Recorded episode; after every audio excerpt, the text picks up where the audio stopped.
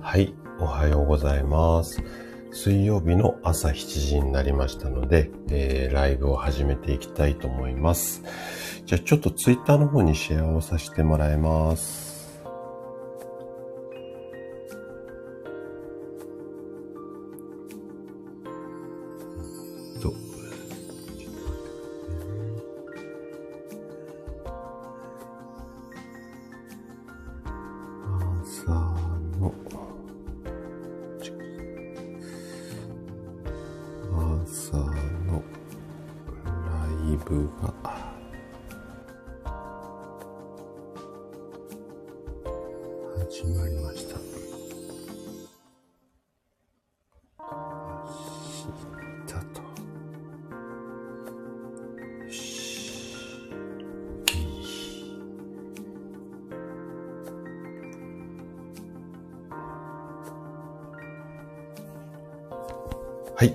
改めましておはようございます。あ、ワイワイさんおはようございます。あ、猫さんもおはようございます。来てくださってありがとうございます。先ほどのストレッチライブ以来ですね。はい。ハンコさんもおはようございます。よろしくお願いします。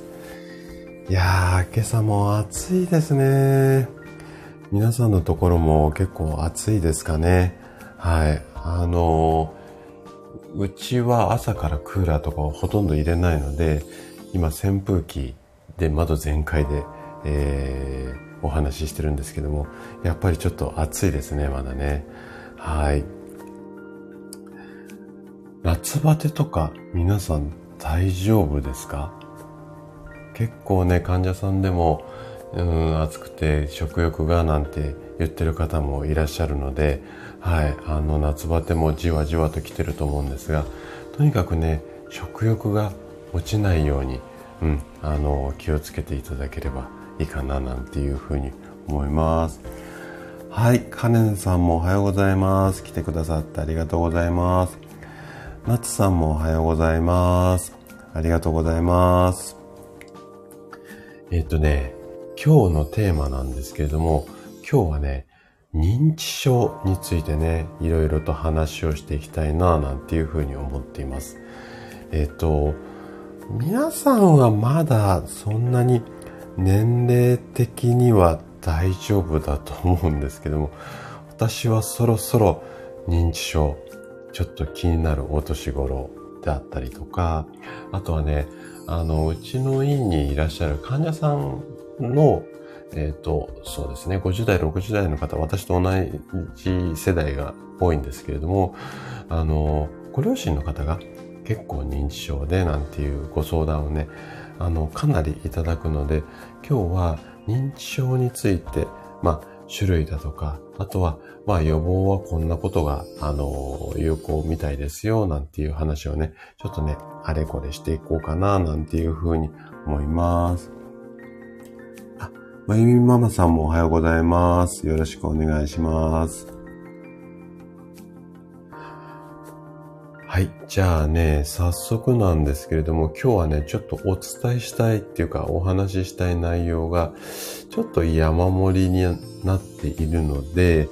えっ、ー、と、少しずつ始めていこうかな、なんていうふうに思っています。また、あの、気軽にコメントいただいたりとか、あと、もう朝の忙しい時間なのでね、潜りながら耳だけ参加していただいても OK です。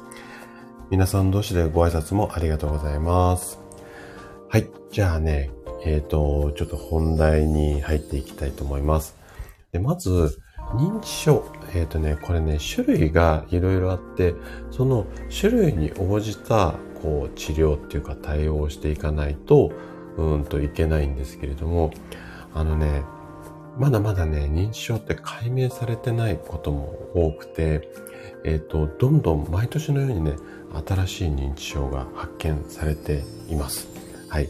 ただ、えっ、ー、と、その中でも代表的なね、3つの種類の認知症の、まあ、病名と、あと特徴。これをね、いろいろお話をしていこうかな、なんていうふうに思います。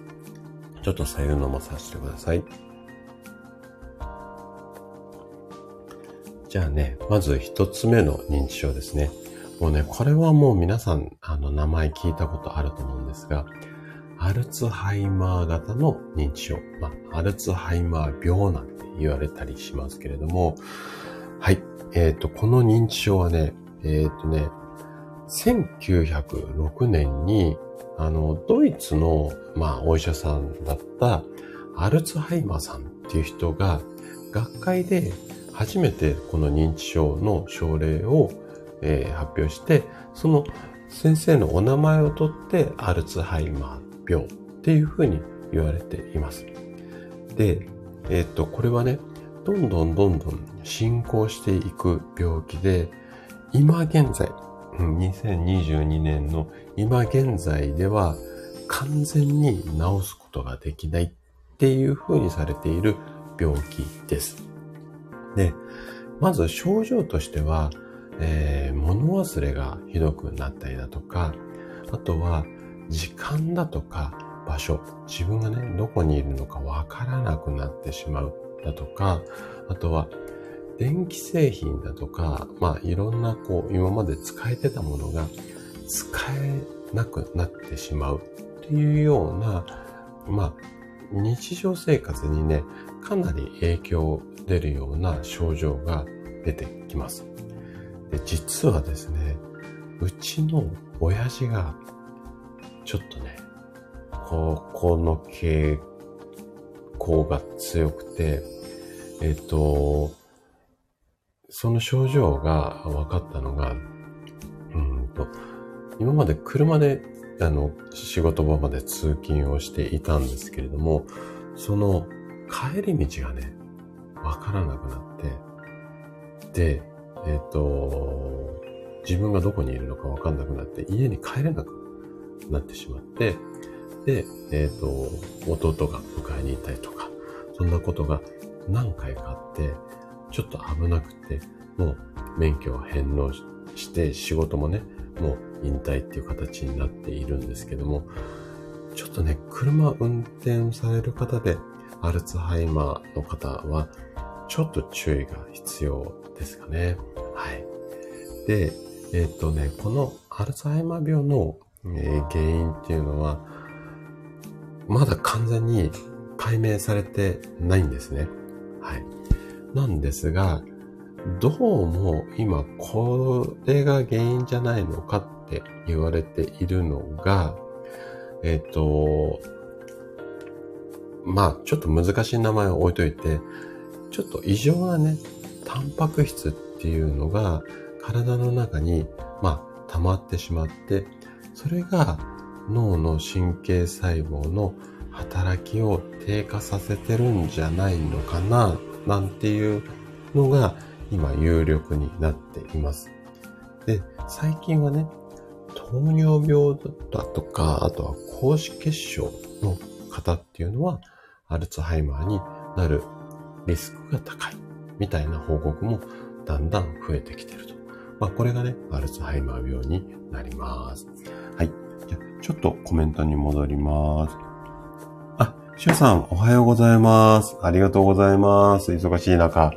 先ほどはライブお邪魔させていただいて、はい、ありがとうございました。えー、すみれさんもおはようございます。来てくださってありがとうございます。いつも素敵なオカリナの音、えっ、ー、と、耳だけ、えっ、ー、と、いつもいいねだけになっちゃってるんですけども、楽しませていただいてます。はい。ゆかぴーさんもおはようございます。来てくださってありがとうございます。はい。えっ、と、じゃあまた話の方に戻りたいと思うんですけれども、えっ、とね、あ、てるさんもおはようございます。来てくださってありがとうございます。えっ、と、今までのところがアルツハイマー病の認知症の話ですね。で、あと残り2つあるんですけど、これはね、あんまり名前聞いたこと、うん、ないかもしれないんですけども、次がね、血管性の認知症っていうやつです。で、この血管性の認知症っていうのは、脳内、あの、頭の脳みその中ですね。脳みその中にいっぱいこう血管が走っているんですけども、ここに障害、いわゆる、あの、脳梗塞とか脳出血、まあ、名前聞いたことあると思うんですけども、こういったものが起こることで、うん、脳の中の神経細胞が壊れてしまって、それで、まあ、認知症になっちゃいますよっていう風な、あの、病気です。ね、この血管性の認知症っていうのは、アルツハイマーに次いで多い認知症っていう風に言われています。で、えっ、と、いわゆるこう、血管に、まあ、血栓ってこう血の塊があるんですけれども、それがこう詰まってしまって、それが体の中にある時には、まあ、いいわけではないんですけれども、そんなに、まあ、体にとって影響ない方も多いんですが、これがね、脳の方に行っちゃって、で、脳の中の血管って結構細いんですよ。で、そこにぐっとこう血の塊が来ますので、で、これで、えっ、ー、と、脳の血管が破れて、出血をして、まあ、うん、その後後遺症が残ったりだとか、その周りのね、神経が壊されてしまって、これが原因で、えっ、ー、と、まあ、認知症っていうか、ものが覚えられなくなったり、みたいな感じの、うん、病気ですね。これが血管性の認知症。要は血管が原因で、まあ、認知症が起こりますよ。血管の病気が原因で認知症が起こりますよって言って、この名前ですね。はい。えーと、じゃあちょっとコメント戻りますね。えーと、シュさんは、おじいさんが糖尿病で、私はメタボ気味で、めっちゃ気になります。はい。あのね、シュさんね、最近、その認知症自体は、その、まだまだね、ちょっと病気が解明されてないことが多いんですけれども、いわゆるその糖尿病だとか、高血圧だとか、あの、生活習慣病ですね。あの、後で詳しくお話ししますけども、その生活習慣病が原因で、それで認知症になっちゃうんじゃないのかっていうのは、最近すごく言われてきています。で、おそらく、ここの関連っていうのは、まあ、あるでしょう。うん。あの、まあ、私、お医者さんじゃないので、ここ言い切っちゃうとあれなんですけども、あると思います。なので、えっ、ー、と、いわゆる生活習慣病っていうのは、えー、予防をしていかなきゃいけないんだけれども、で、生活習慣病の予防はどうすればいいかっていうと、やっぱりね、いろいろ方法あるんですけども、食事と運動になりますかね。なので、まあ、主さんお忙しいでしょうが、食事と運動はちょっと意識してみてください。はい。あとは、あ、ミミさんもおはようございます。来てくださってありがとうございます。今日はもうお散歩終わりましたかね。はい。いつもお散歩、うん、素晴らしいと思います。あ、ケイコさんもおはようございます。来てくださってありがとうございます。いつも最近聞きに行ってるんですけど、いいねばっかりになっちゃって、えっ、ー、と、ごめんなさい。あ、ジュカさんもおはようございます。来てくださってありがとうございます。はい、いつも、あのー、耳だけお邪魔しに行ってます。ありがとうございます。あ、スタッカートさんおはようございます。来てくださってありがとうございます。はい。皆さんは認知症、ね、さっきも冒頭、え、ー、と、いろいろ聞きましたけども、大丈夫そうですかね？うん。意外とね、自覚症状がないなんていう方もいらっしゃるので、え、ー、と、今日のお話もね、あの、参考にしていただければというふうに思います。じゃあ、え、ー、と、最後の、うん、3種類目の認知症を、え、ー、と、お話ししていきたいと思います。これは、えっ、とね、名前、もしかしたら聞いたことある方もいらっしゃるかもしれないんですけどもね、レビー小体型認知症っていう、あの病気の名前です。で、えっと、カタカナでレビーって書いて、小体型っていうのは小さいに、えっと、体型の体に、えっと、型は、えっと、血液型の型ですね。はい。の、えっと、認知症です。で、この病気っていうのは、記憶がなくなっちゃう。まあ、医学的な言葉を使うと、記憶障害が中心となる認知症なんですね。で、えっ、と、うん、まあ、記憶だけではなくて、な、なんていうのかな。いきなりね、寝てる時に大声で寝言を言ったりとか、ちょっとね、寝てる時にも症状が、えー、発症しやすい傾向があるみたいな報告が最近言われてきています。はい。で、これもね、メカニズムはちょっとね、あの原因とかメカニズムはあんまり、うん、解明されていないんですけれども、またね、これもね、タンパク質がちょっと原因になってそうだよっていうふうに今は言われています。で、えっ、と、今お話しした3つのところなんですけども、血管以外の残りの2つは、やっぱりね、タンパク質っていうのが意外と絡んでくるので、食事でタンパク質を意識するっていうのは、結構やっぱり大切かななんていうふうに個人的には思っていて、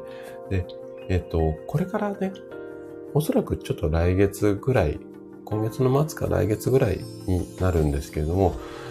うんと通常ね、えっ、と、私のラジオで配信してる、まあ、こういう健康のお話以外に、以外にっていうか、をちょっとお休みしてね、タンパク質をシリーズでね、深掘りをしていこうかな、なんていうふうに考えています。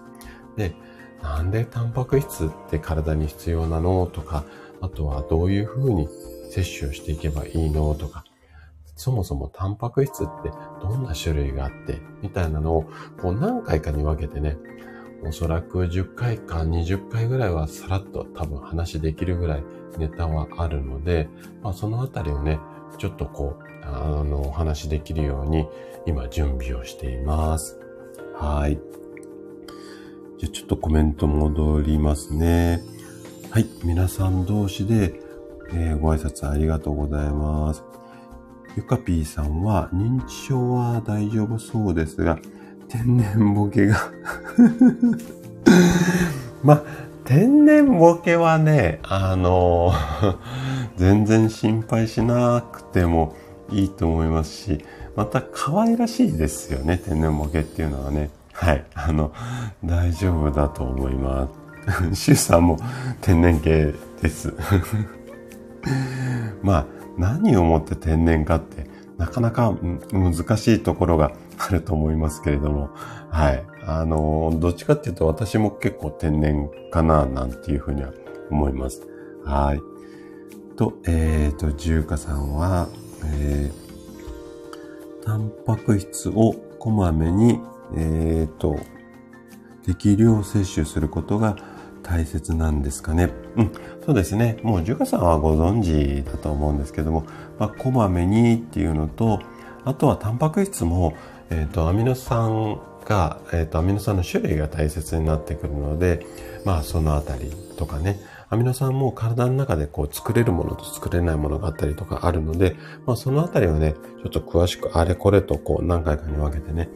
えっ、ー、と、シリーズでお伝えしていこうかな、なんていうふうに考えています。夏美さん、おはようございます。来てくださってありがとうございます。えー、タンパク質知りたいです。嬉しいです。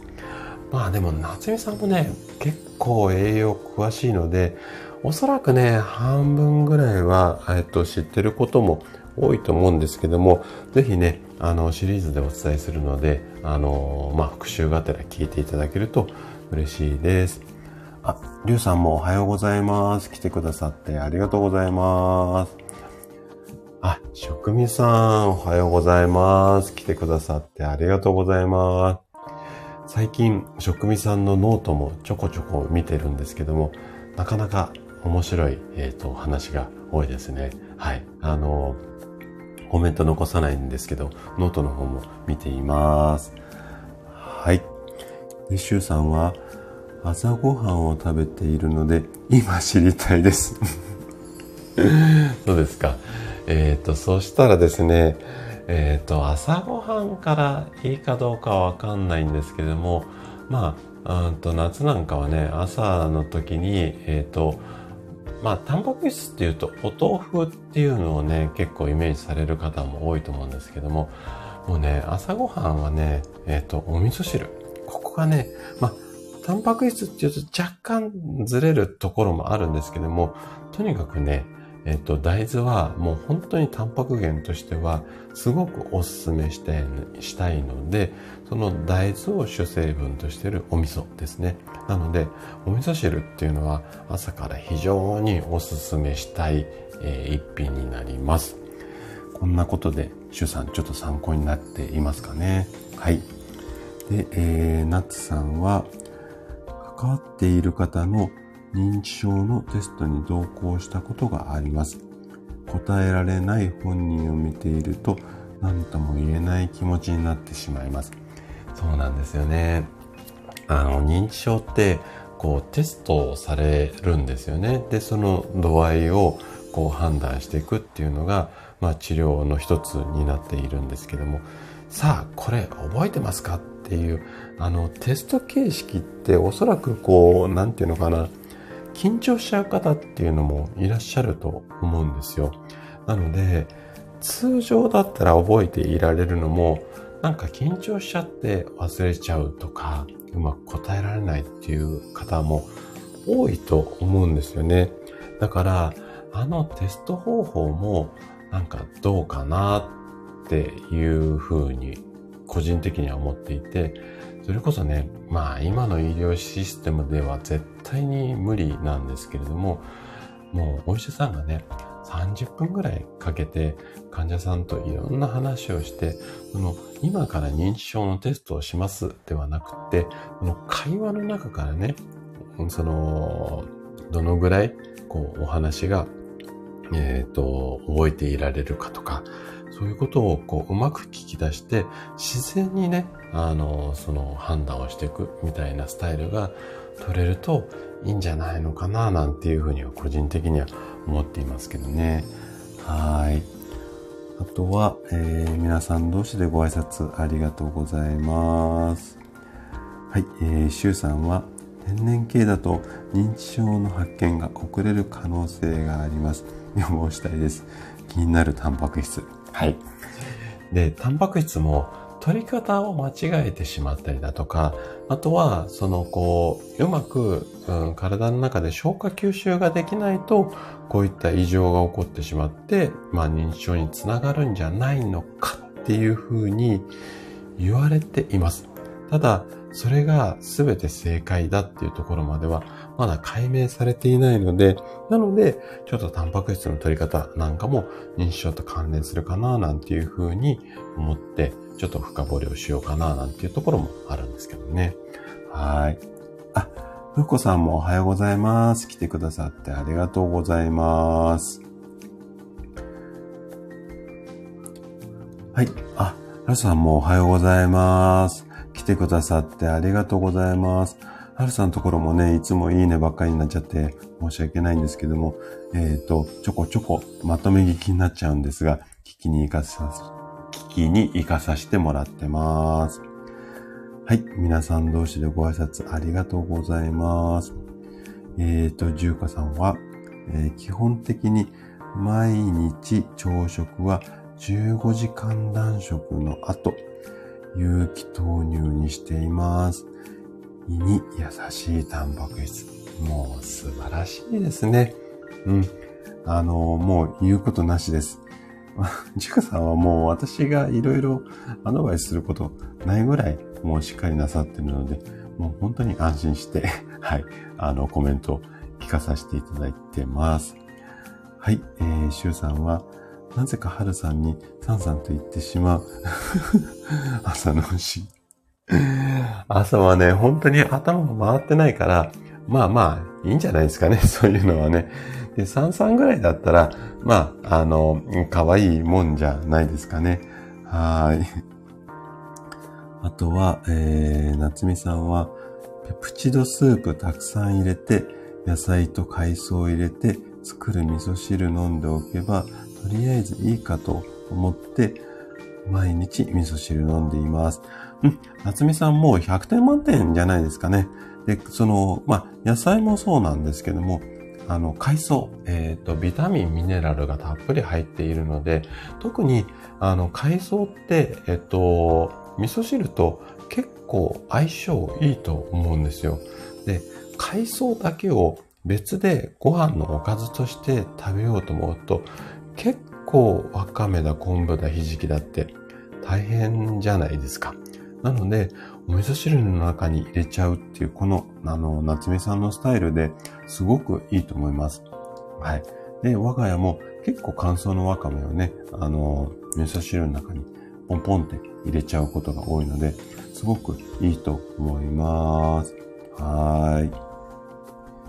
えー、っと、皆さん同士で、えー、ご挨拶もありがとうございます。あ、ナツさんは味噌玉を作られたんですね。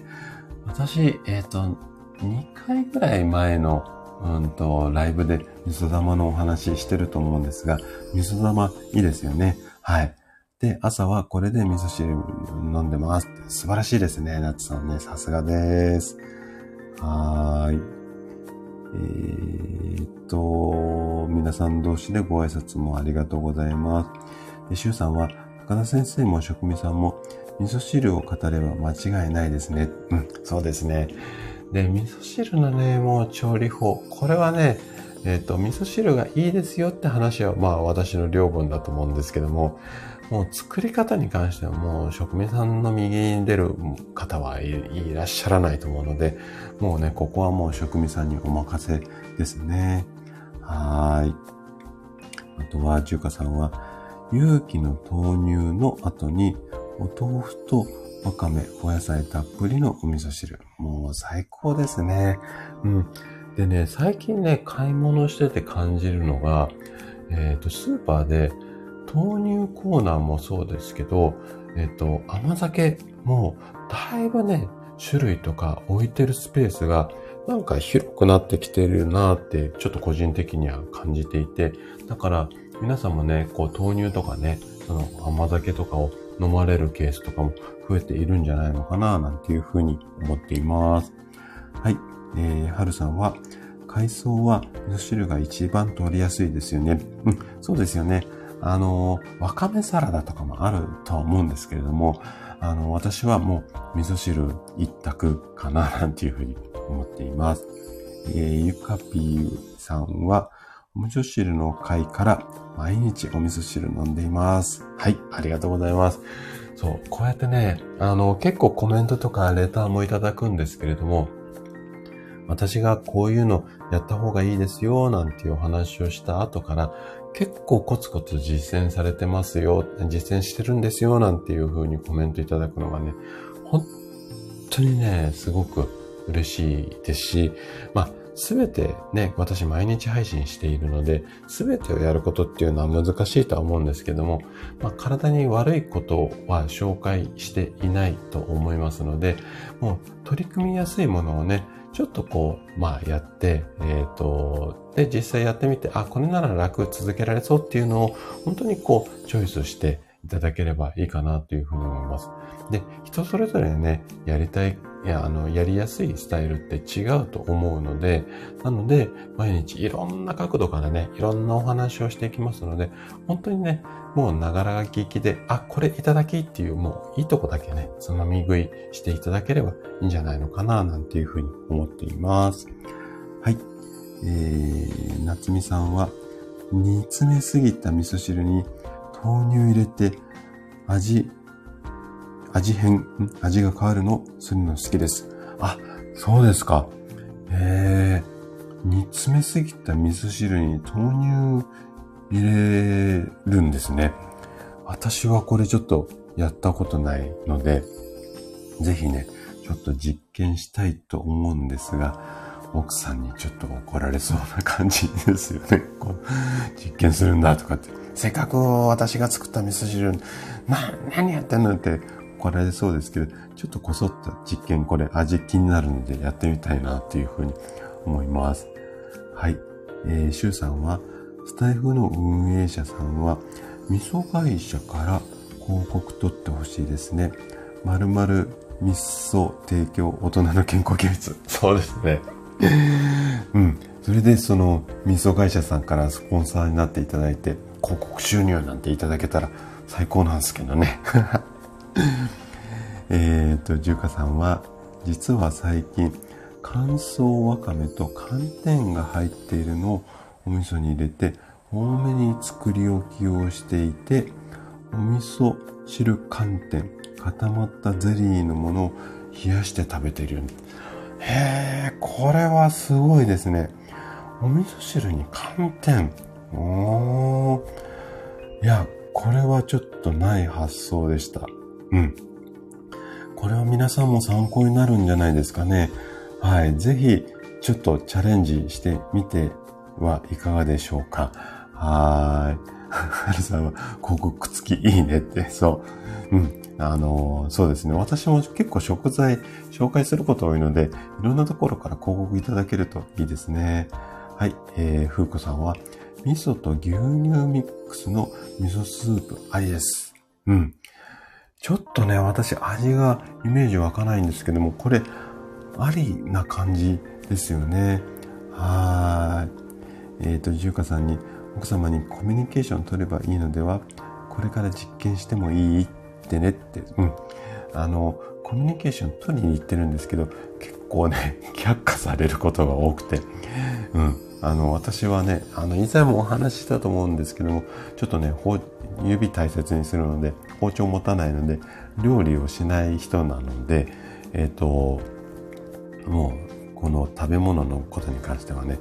全然あの文句を一切言わない感じなんですよはいえっ、ー、と職人さんはえー、シュウさん、高田さん、ありがとうございます。実践していただき、ご報告もいただけると嬉しいですよね。うん、そうですよね。で、シュウさんは結局、ここに集まってくる人は120歳まで生きてそうな予感。うん、そうですね。あのね、今、医学的にはあの体のね人間のその臓器の中臓器のこううんシステム上は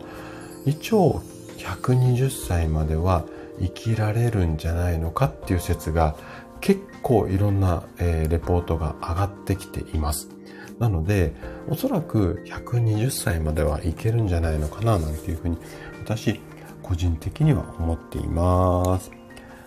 はい。えー、ジュカさんは、冷やし汁系になります。うん。あ、あと、さっきの寒天のお話ですかね。はい。えー、却下の理由が知りたいです。煮詰ま、煮詰めるだけでは、煮詰めるだけなら良いのでは。うん。ちょっとね、うん。えっ、と、奥様に相談してみます。はい。はい。はい。えっ、と、皆さんのコメントもいただけてますかね。はい。じゃあね、ちょっと、えっ、と、遅くなっちゃったんですが、後半ね、えっ、と、後半は、えー、まあ、認知症を予防するためにどうすればいいのかっていう話をしていきたいんですけれども、えっ、ー、と、先ほどね、えー、お話しした通り、やはりね、生活習慣病と認知症、このあたりは、あと関連が高いなんていうふうには言われてきています。で、えっ、ー、と、ちょっとね、これは、えっ、ー、と、データの発表になるので、うん、うん、そんなものかっていうふうに聞いてもらいたいんですが、アメリカの認知症を研究している学者の先生が行った実験で、65歳以上の高齢者の方、えー、1138人っていうもので、そんなに大規模じゃないんですけども、この方たちを対象に行った研究では、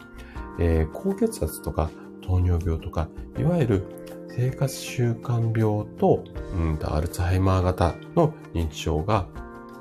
すごく関連高いんじゃないのかなっていうふうに、えっ、ー、と、解明されているんですよ。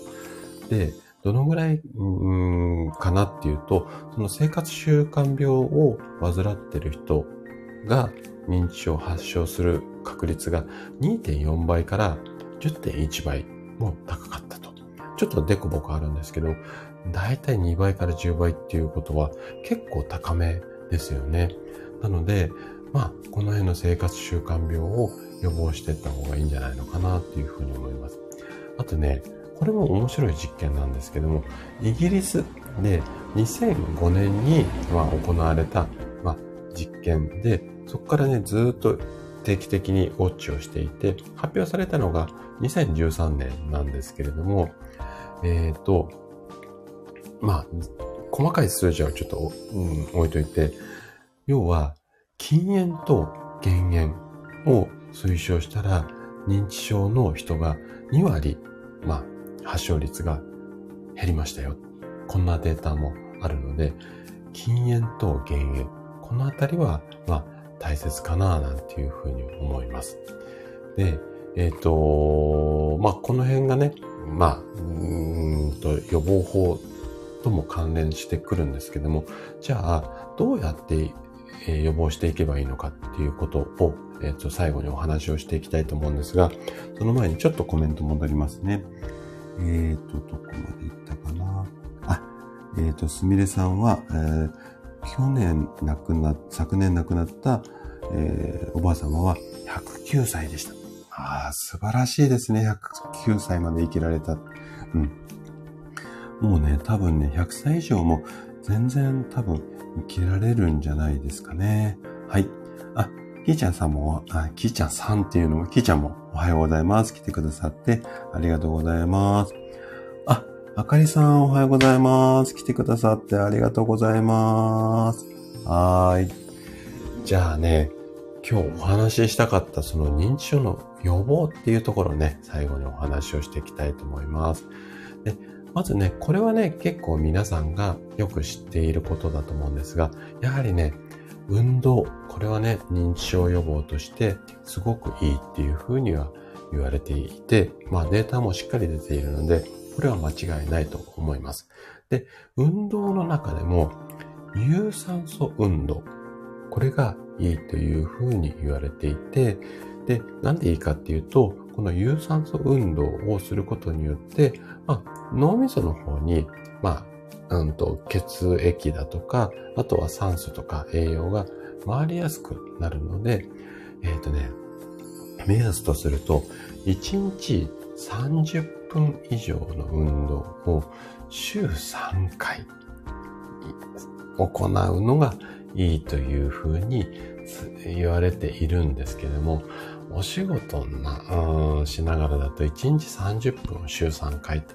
なかなか難しいと思うんですよね。なので、まあ、あの、まずは週末だけとか週1回、もしくは土日両方とも週2回30分ぐらいウォーキングみたいなのがいいんじゃないのかななんていうふうに思っています。はい。で、これが運動が一つ目ですね。で、二つ目。これね、あの、結構、うんとデータ、これも効くんじゃないのかなっていうデータが多いんですけども、階層法って言われる方法なんですけども、要は、あの、心理療法の一種なんですけども、昔の写真だとか、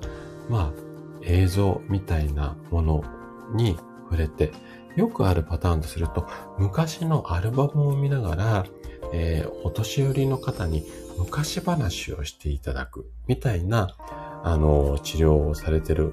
まあ、シーンっていうか、そういう場面が多いんですけども、要は、その、こう、昔の記憶を呼び起こすことによって、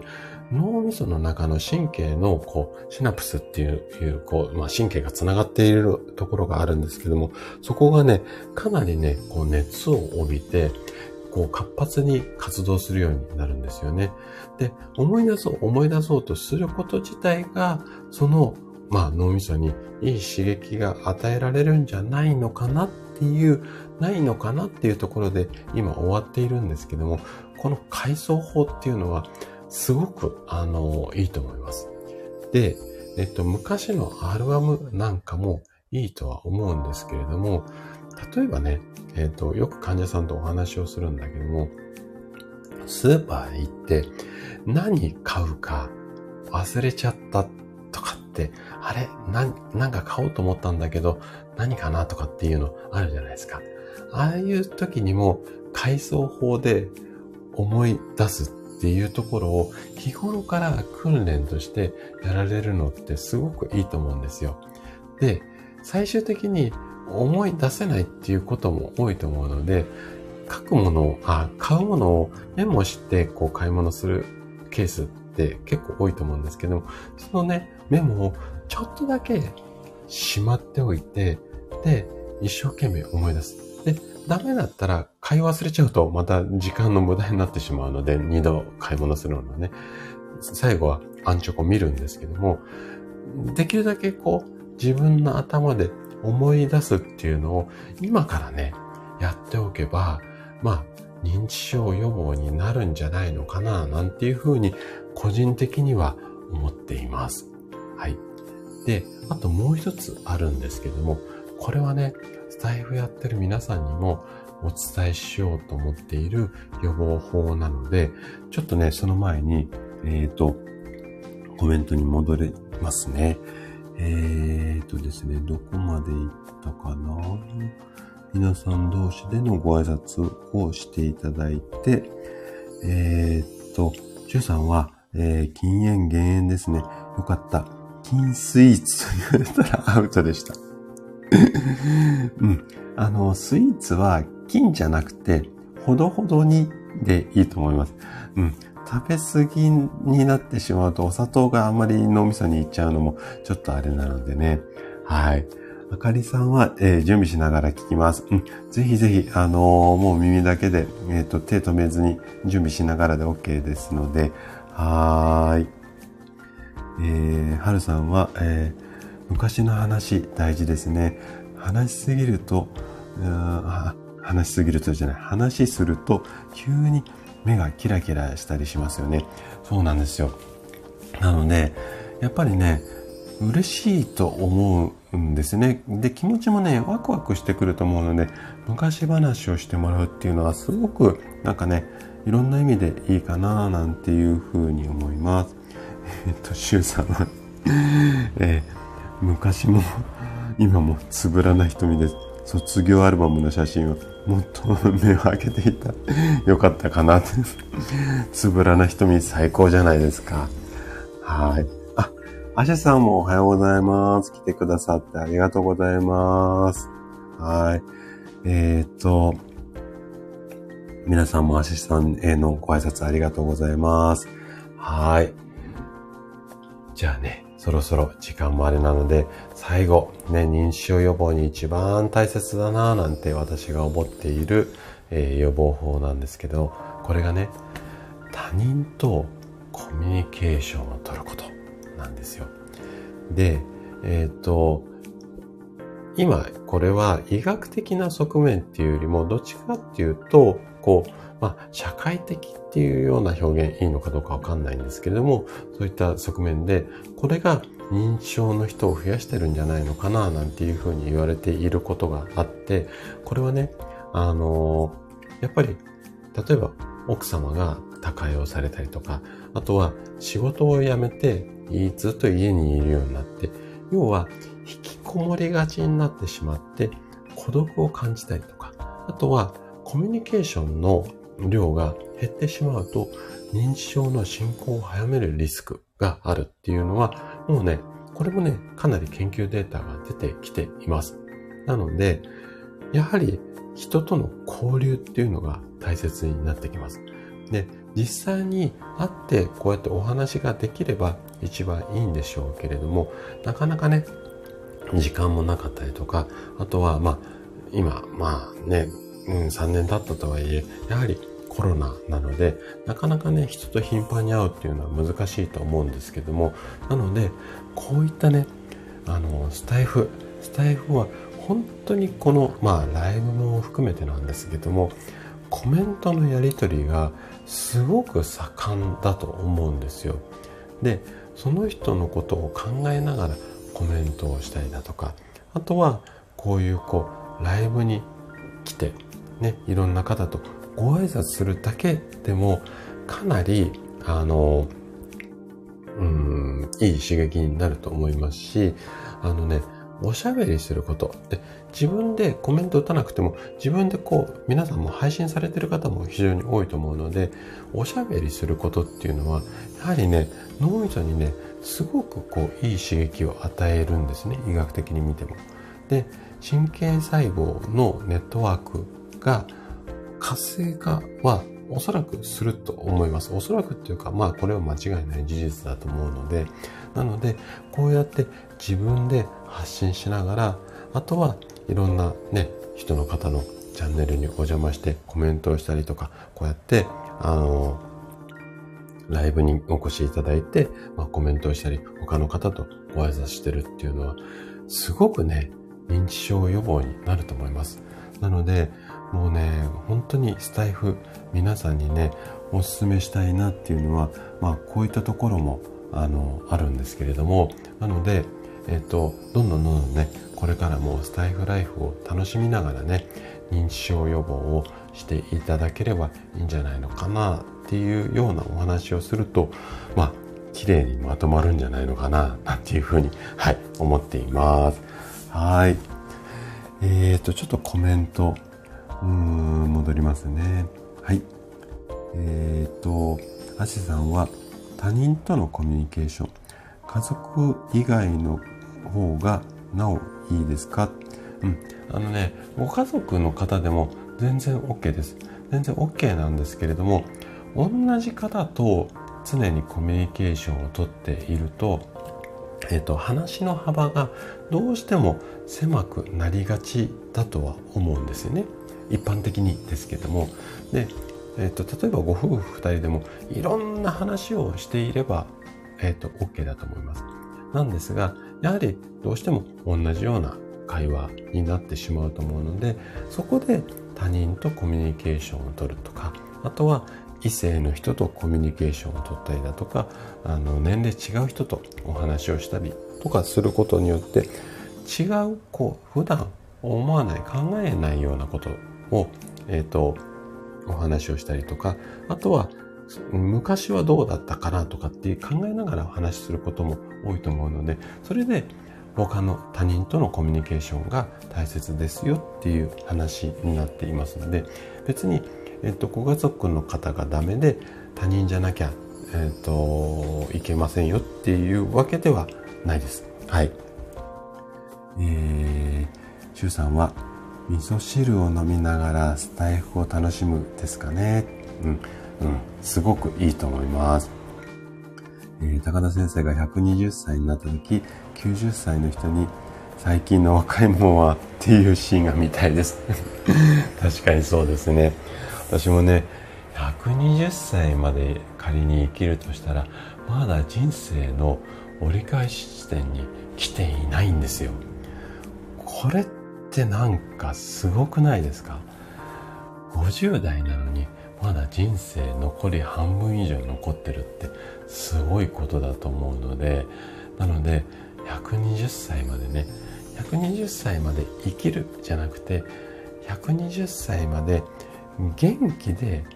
生きる。これがねすごく大切かななんていうふうに思います。はい。なのでえっ、ー、と元気でね、120歳までいけるような、まああとヒントをね、これからもお伝えしていこうかななんていうふうに思っていますので、またね、えっ、ー、と、楽しんで聞いていただけると嬉しいです。じゃあね、そろそろ、うんと、いつも30分の予定なんですけども、かなりオーバーしちゃいますね。はい。なんですが、えっ、ー、と、今日はそろそろ終わりにしていきたいと思います。はい。えっ、ー、と、おそらく皆さんのコメントを拾えてると思うんですが、もしコメントを拾えていなかったらごめんなさい。はい。あとは、えっ、ー、と、コメントいただけてなくても潜って聞いてくださってる方もいつもありがとうございます。はい。ではね、今日も一日ちょっとね、暑くなりそうなんですが、関東はね、今どんより曇っていますけれども、えっ、ー、と、やっぱりね、暑いので、えーと、熱中症には気をつけて、えーと、心地よい一日をお過ごしいただければというふうに思います。はい、えー、アシェさんもありがとうございます。はるさんもありがとうございます。スタッカートさんもありがとうございます。ミミさんもありがとうございました。はい、シュウさんもありがとうございます。キーちゃんもありがとうございます。お互いに素敵な一日に過ごしましょう。職味さんもありがとうございます。はい、ナツさんもありがとうございます。はい。それでは今日はこの辺で終わりにしたいと思います。はい。それでは失礼します。ありがとうございました。